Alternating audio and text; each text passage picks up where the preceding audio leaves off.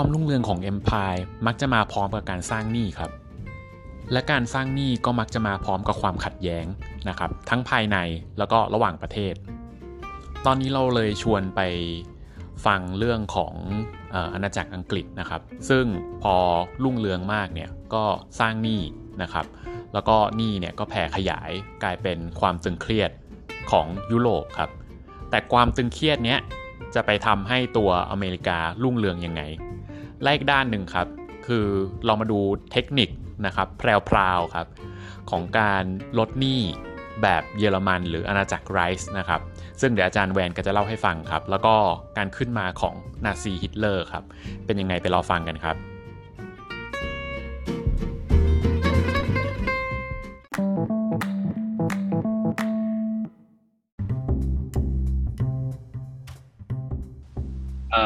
อันนี้อาจจะ ขออนุญาตขอโอมเล่าหน่อยว่าแบบมันเกิดอะไรขึ้นกับในเรื่องสเปนครับพูดพูดถึงไงนะฮะเอ่อไข้หวัดสเปนมันเกิดหลัง ไอ้ตอนระหว่างโลกที่หนึ่งพอดีเลยเนาะก็อันนี้ไม่เทียบนะก็คือไอ้ช่วงนั้นเนี่ย มันมีการระบาดของเอ่อโรคไข้หวัดแหละ แล้วมันมันไป เขาเรียกอะไรมันถูกระบุได้ที่สเปนก็เลยชื่อไอ้ไข้หวัดสเปน ทีนี้เนี่ยไอ้การที่มันติดกันเนี่ยบางเขาเรียกอะไรนะมันมีเรือมันมีเรือที่ที่ออกไปทำการเดินเรือเนี่ย แล้วก็กลับมาที่ตัวตรงท่า แล้วปรากฏว่ามันมีคนเห็นว่าแบบ เอ๊ะ มันเกิด มันเกิดการติดเชื้อขึ้นมีคนตายเต็มเรือที่ไปที่อิตาลีป่ะโอเค ไม่แน่ใจว่าท่าอะไรคุณบอมจำได้ไหมโอเค ก็คือคือภาพภาพมันคือว่าแบบระหว่างสงครามอะทหารต้องขึ้นเรือแบบ ข้ามประเทศข้ามโลกเนาะไปลบกันเพราะมันเป็นสงครามโลกไงคราวนี้เขาไม่ได้ไปแต่ตัวไงเขานำไอตัวไข้หวัดไปด้วย เอาโรคไปด้วย เออ ก็คือแบบไปฆ่ากันนุ่นนั่นอะไรเงี้ยท่าไหนก็เอาไปแพร่อ่าก็ก็ไปแพร่ แล้วคราวนี้คือไอตอนนั้นน่ะ คือสนามรบมันเป็นสนามรบที่แบบเหมือนไม่ได้สุก สนามสุขลักษณะครับ คือเหมือนเราลบกันแบบเหมือนแบบเป็นอ่าประมาณน่ะเป็นสนามเพาะเชื้อ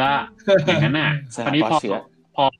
ตามจบปุ๊บอะหนึ่งเก้าหนึ่งเจ็ดคนแบบเหมือนเริ่มแบบ เอ่อกลับไปสู่ กลับไปสู่ที่เองอะที่บ้านเอ่อเชื้อไวรัสเนี่ยติดไปด้วย แล้วตอนนั้นน่ะมันก็คือคุมไม่ได้พอคุมไม่ได้เสร็จอะก็คือทั่วโลกอะคือแบบเหมือนแบบเกิดคนตายแบบมหาศาลมากๆอะครับ ซึ่งเอ่อเคยเราเคยทำพอดแคสต์ว่าแบบบางทีแบบเหมือนคนแบบเหมือนขุดหลุมไว้ก่อนเลยเพราะรู้แล้วว่าตัวเองจะตาย ก็เลยขุดหลุมไปนอนในในหลุมรอรอไว้เลย ไม่ถึงอาทิตย์ตายอะไรเงี้ย อืม อืม เพราะว่ามันมันมันจะเกิดภาวะแบบเหมือนตัวม่วงก่อนอะ คือ คือรู้แล้วว่าถ้าตัวม่วงปุ๊บก็คืออีกไม่กี่ชั่วโมงก็ตายแล้วอะคือมันจะเริ่มจากเล็บก่อนนะฮะ มันจะดำๆขึ้นมาอ่า อ่าครับ ซึ่งซึ่งให้แบบเหมือนตอนนั้นน่ะมันจะไปผสมกับภาพที่อาจารย์แวนคุยตะกี้เนี้ยว่าแบบเอ่อพอสงครามปุ๊บมันจะต้องใช้เงินเยอะใช่ไหมแต่มันจะมีภาพภาพหนึ่งคือคนกว่าครึ่งโลก หรือประมาณหนึ่งในสามของโลกมันหายไปจากเหตุการณ์เนี้ยเออ ซึ่งพอผสมกันระหว่างคนหายไปจากสงคราม กับคนหายไปจากตัวโรคระบาดผสมกันปุ๊บ เศรษฐกิจช่วงหลังจากนั้นอะ มันเป็นภาพใหม่ คือภาพที่ว่าแบบเหมือนเออเมืองอะมันไม่มันไม่สามารถที่จะแบบเหมือน output ที่ที่ที่อาจารย์แวนบอกเป็น indicator เนาะมันไม่สามารถดันได้ด้วยแรงงานคนแล้วอะมันคือ productivity ไม่ได้แล้ว ใช่ มันเลยจำเป็นจะต้องมีการปฏิวัติอุตสาหกรรม ซึ่งบังเอิญมันเกิดขึ้นพอดีปีก่อน เออ ตรงนั้นมันเลยปูทางปูทางไปสู่แบบทำให้อเมริกาแบบเหมือนเรืองอำนาจขึ้นมาครับไอตอนหนึ่งเก้าสองศูนย์ เออ เพราะว่าตอน ใช่ครับหนึ่งเก้าสองศูนย์ไปจนถึง มันจะมีเหมือนหนึ่งเก้าสองสามหรืออะไรประมาณนั้นนะครับ มันเป็นช่วงที่แบบเหมือนอเมริกาแบบเขาแบบรุ่งเรืองมากตลาดแบบดาวโจนที่แบบเหมือนขึ้นแบบขึ้น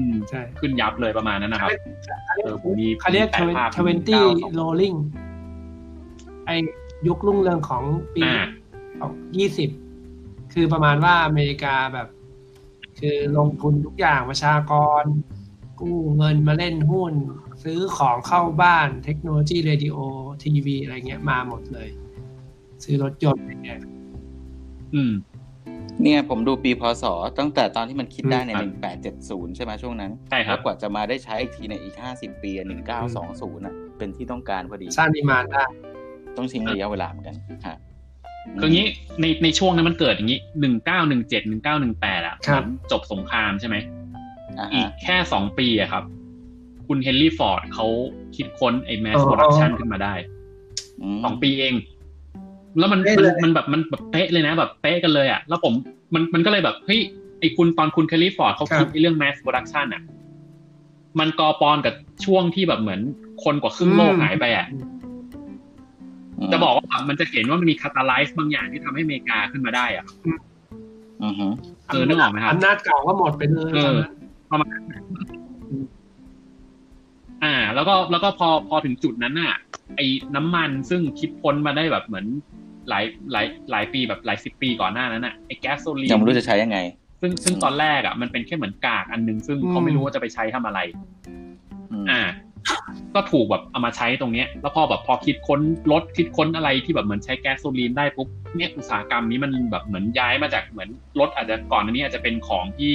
ต้องเป็นคนรวยต้องเป็นคนในรัฐบาลต้องเป็นคนในทหารใช้ แต่กลับกลายมันกลายเป็นว่ารถอะมันกลายเป็นสิ่งที่สามารถทำให้คนทั่วไปใช้ได้ และมันผลิตจากอเมริกา ตอนนั้นอเมริกาเป็นโรงงานของโลก แล้วพอดียุโรปอ่อนแอหลังจากสงครามโลกครั้งที่หนึ่งพอดีครับใช่ไหมครับ เออ ซึ่งมันก็เลยเกิดภาพว่าแบบอเมริกากลายเป็นกลายเป็นเหมือนจีนณปัจจุบันนะครับ ก็คือเป็นผู้ส่งออกให้โลก คือสินค้าอเมริกาเนี่ยคือใช้อยู่ในสงครามอยู่ตั้งแต่ก่อนหน้านั้นแล้ว แล้วแบบเหมือนก็ได้รับการยอมรับ คือเหมือนสงครามเนี่ยเป็นการโปรโมทเออการใช้สินค้าของอเมริกา แล้วพอดีกับเอ่ออเมริกาเนี่ยก็มีแบบแหล่งน้ำมันใหญ่พอดีเลย เขาบอกว่าที่เท็กซัสสมัยนั้นน่ะคือแบบเหมือนเราเอาหลอดอะไรก็ไม่รู้เจาะไปอะเออก็มีน้ำมันพุ่งมาแล้วอะเออ มันก็เหมือนกับภาพมันเหมือนเหมือนบรรจบกันพอดีอะครับทำให้เหมือนตอนเนี้ยอีกการปฏิวัติอุตสาหกรรมมันทำให้อเมริกาแบบเริ่มรุ่งเรืองขึ้นมา แล้วก็เป็นภาพไอ้ยี่สิบโรลลิงที่ที่อาจารย์แวนพูดอืมประมาณเนี้ย อืม อ่า ต่อเลยครับ แล้วมันเกิดอะไรขึ้นครับ คือคือภาพหนึ่งที่อันนี้ พยายามจะที่จะแมทตอนที่ดัชเปลี่ยนเป็น UK แล้วก็ UK จะเปลี่ยนเป็นอเมริกานะครับ คือก่อนสงครามโลกครั้งที่หนึ่งจริง ๆ แล้วครับอะผมตัวที่จะมาบีดตัวที่จะมาบีด UK จริง ๆอะคือเยอรมัน ตอนนั้นอะคือคือประมาณว่าอ่าประมาณว่าเยอรมันเนี่ยเขาก็สร้างอาณาจักรขึ้นมาได้ หลังจากชนะ หลังจากที่อังกฤษชนะนโปเลียน เพราะเยอรมันก็เป็นพันธมิตรด้วยกันรอบแรกแต่ว่าอังกฤษเขาถูกโปรโมทว่าเขาอืมเป็นอุตสาหกรรมได้ด้วย เขาก็เลยอ่าเหมือนมีอำนาจมากกว่าเพื่อนนู่นนี่นั่น แล้วก็เดินเรือเก่งอะไรอย่างเงี้ยส่วนเยอรมันเขาไม่ไม่ได้เดินเรือเขาก็คิดค้นนวัตกรรมในประเทศอะไรก็ว่าไป มีดีส่งรีเสิร์ชมีข้อมูลบอกว่าเอ่อในช่วง 1913อะอ่ากว่าแบบ 90%ของวง supply เคมีอะตัวสารเคมีที่ชื่อว่า dye stuffs ผมไม่แน่ใจว่ามันมันคือเคมีตัวไหนนะ ซึ่งบริษัทหลักๆ ในเยอรมันมีอ่าสามเจ้าก็คือ BASF Bayer แล้วก็ ผมอ่านไม่ออกอะ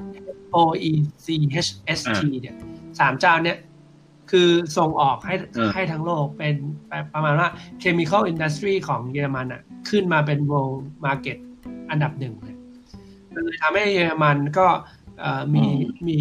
ขนาด GDP มีการค้ามีอะไรอะเข้าเริ่มที่จะอ่ามาบีดมาชาเลนจ์ตัวอังกฤษละคือคือก็จะเห็นว่าก่อนจะเกิดสงครามจริง ๆ แล้ว มันมันเกิดจากสภาวะที่ว่า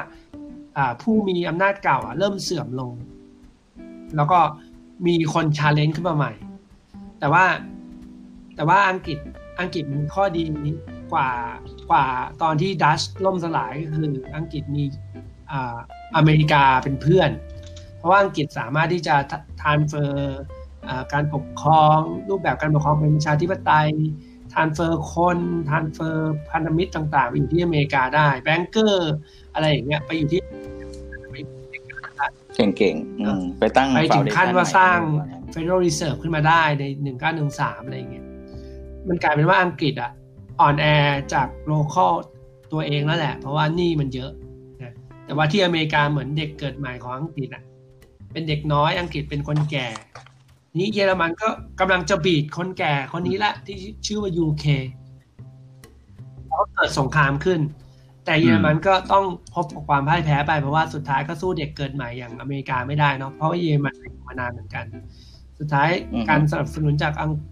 ของอังกฤษจากอเมริกาไม่ว่าจะเป็นรถถังปืนอะไรอย่างเงี้ยหรือว่านวัตกรรมต่าง ทรัพยากรต่างๆ ก็ทำให้อังกฤษสามารถผ่านสงครามมาได้ แต่ว่า ช่วงนั้นเนี่ยฝั่งที่อยู่ทางฝั่งอังกฤษก็จะมีฝรั่งเศส มีญี่ปุ่น มีอิตาลี มีอเมริกาเนาะขณะที่อีกฝั่งหนึ่งที่เป็นเยอรมันที่แพ้ไปก็มีออสเตรียฮังการีออสโตมันสุดท้ายเยอรมันก็ก็สู้ไม่ได้เมื่อเมื่อเทียบกับอ่าอย่างอย่างที่พี่บอมเล่าไปตอนแรกว่า มันเกิดการเป็นวัฒนอุตสาหกรรมด้วยนู่นนี่นั่นนะนะที่ที่ที่ US ก็เลยทำให้เทคโนโลยีอะไรมันมัน มันดีกว่าพูดง่ายๆอย่างเราลองคิดภาพแล้วก็วิทยุสื่อสารอะ คือตอนที่อ่าเบลเขาคิดขึ้นมาก่อนใช่ไหมฮะ แล้วก็คือปกติแล้วเทคโนโลยีใหม่ๆ ส่วนมากจะถูกใช้ที่สงครามก่อน ในการทหารก่อนที่จะทำ mass production อย่างหนึ่งเก้าสองศูนย์ถึงหนึ่งเก้าสองเก้าเรารู้แล้วว่าคนอเมริกันเข้าถึงเรดิโอ เข้าถึงทีวี เข้าถึงรถยนต์ แต่ว่าในช่วงสงครามมันก็เทคโนโลยีเรดิโอการสื่อสารน่ะมันก็มาที่อังกฤษก่อนแล้วซึ่งตรงนี้มันมันอาจจะทำให้ความได้เปรียบทางสงครามมันดีกว่านะแล้วก็เรื่องของเงินเรื่องของอะไรด้วยทรัพยากรอังกฤษก็ชนะ พอเยอรมันแพ้ก็เลยเกิดสนธิสัญญาแวร์ซาย ทำให้เยอรมันต้องใช้หนี้สงครามเป็นทองคำกับเงินดอลลาร์ไม่รับเงินเยอรมัน ไม่รับเงินมาร์กเยอรมันผู้ชนะมักจะเอาเป็นทองตลอดเลยเนาะอืมก็จริงๆอ่านเลยแล้วก็อยากจะไปซื้อทองเลยครับอยากจะวิ่งไปทองครับแต่ว่าจุดจุดจุดหนึ่งก็คือเยอรมันก็ก็พูดกันตรงๆว่าเยอรมันก็เพิ่งแพ้สงครามมา ก็ไม่รู้ว่าจะเอาเอาอะไรมาผลิตเพื่อมาใช้นี่อะ ง่ายนะเพิ่งล่มสลายสิ่งที่เยอรมันได้รับจาก US ตอนนั้นก็คือได้ down payment เอ้ยมา down project คล้ายๆว่า คือคือโครงการมันชื่อว่า down อะ down ที่แปลว่าดาวน์บ้านอะคือไม่รู้มันเอามาใช้ down payment ในปัจจุบันหรือเปล่านะ แต่ว่ามันคือ project นี้จริงๆ US ปล่อยกู้ให้กับเยอรมันไปทำธุรกิจไปสร้างประเทศไปสร้างโรงงานไปเป็น factoryสร้าง สัญญาบวกบวกแล้วแหละสัญญาบวกบวกหรือเปล่าเป็นเจ้าของ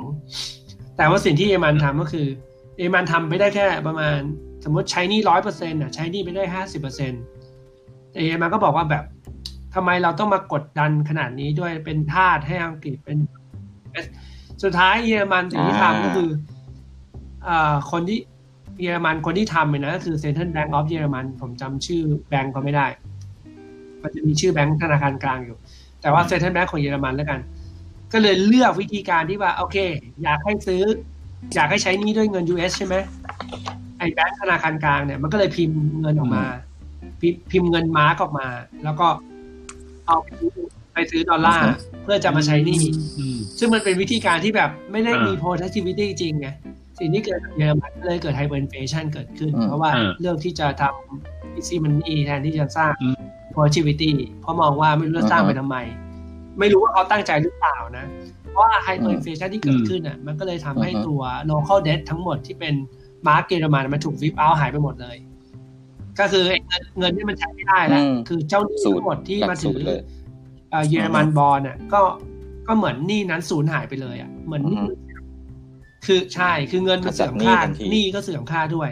แต่มันแลกมากับประชากรหรือประชาชนในประเทศที่ที่แบบยากจนลงเลยนะ เพราะว่า hyperinflation ให้ประชาชนต้องแบบจนลงทันทีแน่นอนก็อืมเขาบอกว่าสมัยสมัยนั้นนะครับ สมัย hyperinflation อะเขาจะคิดค่าแรงเป็นครึ่งเช้าครึ่งบ่าย เพราะว่า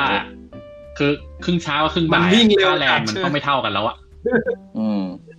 มันวิ่งมันวิ่งเร็วแต่วิ่งเร็วเป็นล้านเปอร์เซ็นต์ก๋วยเตี๋ยวตอนเช้าอาจจะไม่เท่ากับช่วงบ่ายว่างั้นใช่เวลาเวลาไปซื้อก๋วยเตี๋ยวอะต้องจ่ายเงินก่อนจะกินได้ถ้ากินถ้ากินประมาณนี้ครับก่อนอาจจะแพงขึ้นไปแล้วเร็วกันพอมันเกิดสภาวะนี้ขึ้นอะ เยอรมันก็อ่าพูดง่ายๆคือยอมล่มสลายทางการเงินแล้วกัน ไม่ใช้เงินมาร์กแล้วก็คือยอมให้มันให้มัน inflate ไป แล้วก็ สุดท้ายก็หนี้ทั้งหมดก็ inflate ไปด้วยนะหายไปหมดเลย ก็มาเริ่มกันใหม่สุดท้ายก็ว่าอ่ายังมีโรงงานยังมีอะไรก็ก็ทำงานกันไป ก็เกิดความยากจน แต่ว่าคนเยอรมันเขามีข้อดีคือเขาขยัน คือพูดง่ายๆคือคนเยอรมันตอนนั้นต้องยอมลดบทบาทว่าตัวเองเป็นชนชาติอารยันมาทำงานหนักเพื่อที่จะมาใช้หนี้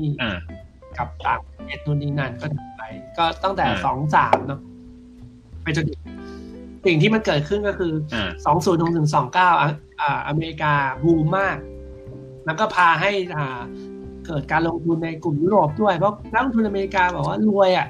เพราะขายของได้ก็เอาเงินที่ขายได้ เอามาลงทุนในฝั่งยุโรปด้วย ก็ลงทุนในอังกฤษบ้างเยอรมันบ้าง ในฝรั่งเศสบ้างในประเทศยุโรปที่ที่เพิ่งแพ้สงครามกัน หรือว่าจบสงครามกันไป เพราะว่าการกู้มันก็คือมาทำให้ประเทศกลับมาเหมือนเดิมนะ สิ่งที่มันมันเป็นข้อผิดพลาดของของ US เลยก็คือ ประชากรทุกคนสามารถเข้าถึงตลาดหุ้นได้ แปลว่าทุกคนก็สามารถเก็งกำไรได้ใช่ไหมแล้วก็ตลาดหุ้นก็คือสิ่งที่แบบสวรรค์น่ะทุกคนแบบเฮ้ยถ้าอยากรวยต้องไปตลาดหุ้นน่ะทุกคนก็มีเงินเก็บจากการทำงานสร้าง productivity มาเท่าไหร่ก็เอาไปซื้อหุ้นไปไปใช้ leverage ไปใช้ margin อะไรเงี้ยสุดท้าย มันก็แบบบูมบูมตลาดหุ้น ดาวโจนส์วิ่งเร็วมากตั้งแต่ปีสองพันอ่าหนึ่งเก้าสองศูนย์ไปถึงหนึ่งเก้าสองเก้าสุดท้ายก็เกิดอ่า Black Thursday เนาะ Black Black Thursday ที่ลงครั้งแรกหนึ่งสองเก้าเดือนเดือน Sep หรือเดือนอะไรผมจำไม่ค่อยได้ มันเลยทำให้เกิด wipe out ของ account เลยนะแบบหายไปแบบเป็นล้านเหรียญนะแล้วก็สุดท้าย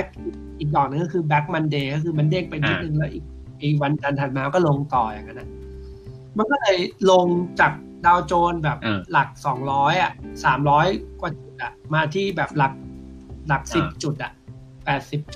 เท่าไหร่เนี่ยนะลงแปดสิบเก้าสิบเปอร์เซ็นต์อะแต่ว่าประชากรส่วนใหญ่คือ คนที่เข้าไปซื้อหุ้นเนี่ย ในจุดที่สูงที่สุดอะไรอย่างเงี้ยเออเราก็ไม่รู้เขาตั้งใจหรือเปล่าโดยในประวัติศาสตร์ พอเกิด Great Depression ในอเมริกัน929 สิ่งที่มันเกิดกระทบมันก็คือ นักลงทุนที่เป็นคนอเมริกันที่ไปลงทุนในยุโรปอะไรเงี้ย ก็เริ่มที่จะดึงเงินกลับ ประมาณว่า เฮ้ย เราเริ่มจนละจ่ายเงินทุนที่เราเคยให้ใครเขายืมไปอะ ก็เรียกเงินทุนนั้นกลับก็เหมือนคล้ายๆว่าฟันโฟต้องไหลกลับไปที่อเมริกา เพราะว่าประเทศไม่ไหวกลายเป็นว่าเกิดตั้งแต่สองเก้าเกิด Great Depression ในอเมริกา มันก็เลยลามมาเกิดการ depression ในยุโรปด้วยเยอรมันก็ได้รับผลกระทบ อังกฤษก็ได้รับผลกระทบฝรั่งเศสต่างๆ ก็ได้รับผลกระทบ 193เป็นต้นมาคนเยอรมันก็แบบ คือพี่ๆต้องเห็นภาพว่าคนเขาอดอยากแล้วอะจากการสงครามแล้วก็อุตสาห์กำลังเติบโตขึ้นมาได้กำลังจะใช้หนี้หมดอะต้องมาโดนแบบสภาวะ